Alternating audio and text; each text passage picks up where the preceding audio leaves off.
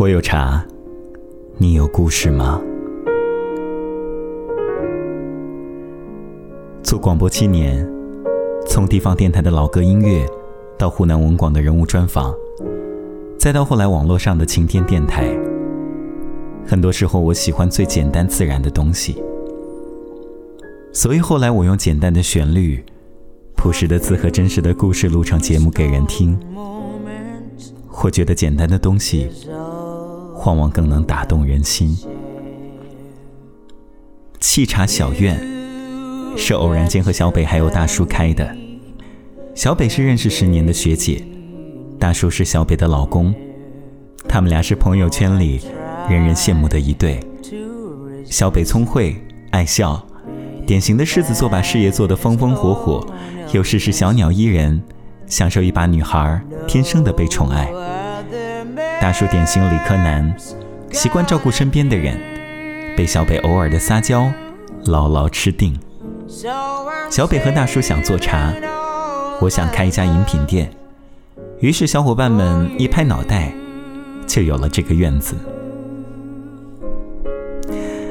设计院子的时候，小北说：“啦啦啦啦啦啦，我想要一个都是植物的房间，然后就有了花房。”设计的时候，大叔说：“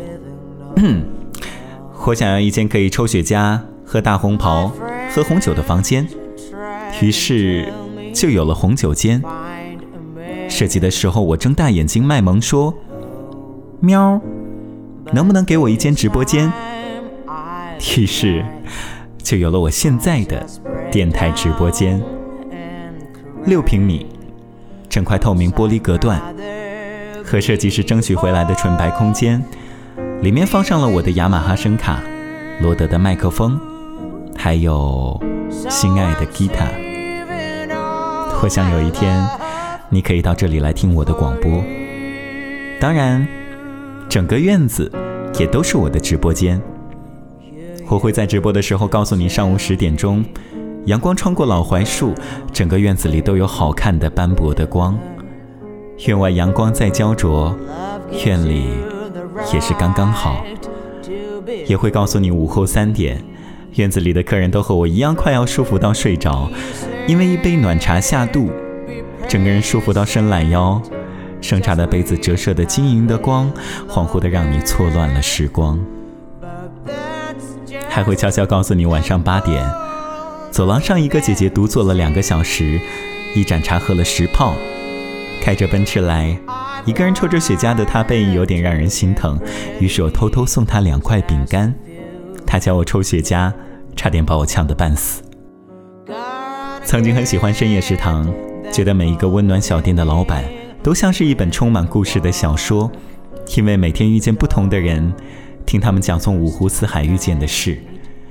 接下来，我兴许也能成为这样的一个人，然后把这些故事。讲给你们听啊！好了，晚上八点，节目开始直播喽。我有茶，你有故事吗？Yes, I'm saving all my love. Yes, I'm saving.